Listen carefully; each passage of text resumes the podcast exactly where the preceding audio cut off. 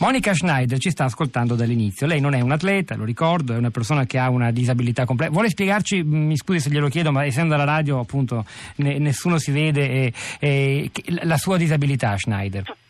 Buongiorno.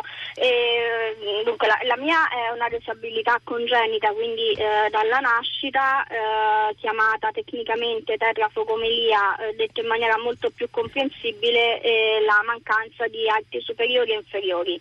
Quindi c'è solo una parte degli arti superiori e inferiori. Senta, a, a una persona come lei, a lei in particolare, eh, le Paralimpiadi che effetto fanno? Sa, noi abbiamo preso spunto da una telefonata che insomma, aveva anche forse un po' di, di, di non dico di, criti, di, tono critico, però diceva Gavino, vabbè, ok, parliamo delle Paralimpiadi, però ricordatevi che la maggior parte di noi non fa sport fa una vita molto dura giorno dopo giorno e affronta battaglie molto più dure. E sono una cosa positiva in questo senso le Paralimpiadi per tutti gli altri.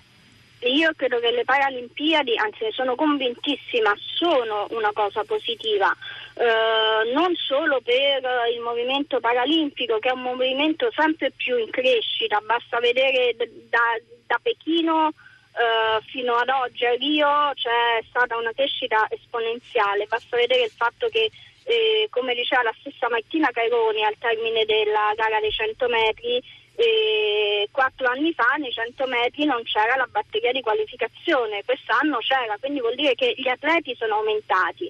È positivo per, per la società, per il modo di eh, vedere e vivere la disabilità, sia per chi vive la disabilità tutti i giorni, sia per chi non la vive e incontra disabili eh, per strada e serve per abbattere questo eh, pensiero che ora sta diventando sempre minore che la disabilità è una debolezza.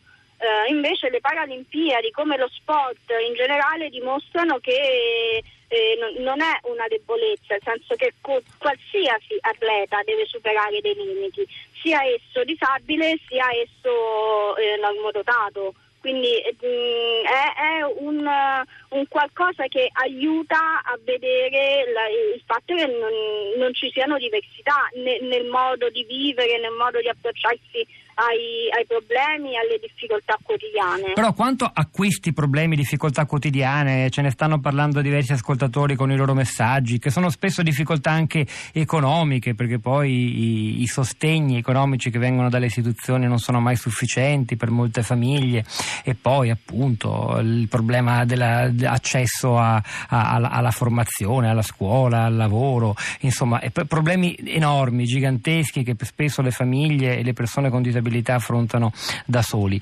Eh, rispetto a questi problemi, la, mh, eh, l'opinione comune eh, dei normodotati viene diciamo, spinta a occuparsene di più dopo aver guardato le Paralimpiadi o no? Cioè si riverbera in qualche modo la Paralimpiade sul rapporto tra società e disabili o no?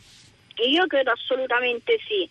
Eh, faccio una piccola premessa, eh, nel senso che eh, l'Italia è uno dei paesi che offre maggiori servizi e maggiori possibilità di, di integrazione, basta vedere i servizi scolastici, i servizi assistenziali, per quanto noi li consideriamo carenti, in realtà sono fra le migliori offerte eh, in Europa e nel mondo, eh, considerato Mm, che abbiamo servizi pubblici garantiti dallo Stato. E abbiamo una Costituzione che impone allo Stato eh, il superamento del, di, di, qualsiasi difficoltà, di qualsiasi ostacolo alla piena integrazione.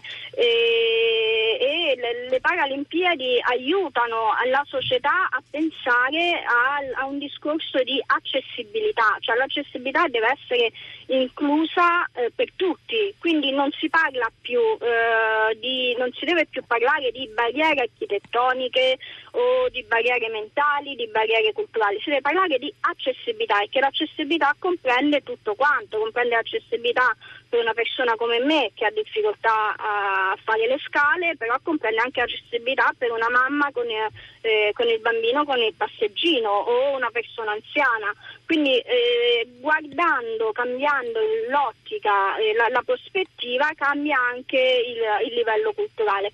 Poi un'altra cosa, eh, mi permetto di aggiungere, le Paralimpiadi non sono solo eh, i 15, 10-15 giorni di gara le Paralimpiadi sono tutto ciò che c'è prima, quindi una città, un paese che, eh, in cui si disputano le Paralimpiadi è un paese che si prepara non solo per l'accessibilità degli impianti, ma si prepara anche con politiche di inclusione, quindi con una cultura di promozione nelle scuole. Nel, ehm, e questo si fa, si, fa, cioè, si fa abbastanza?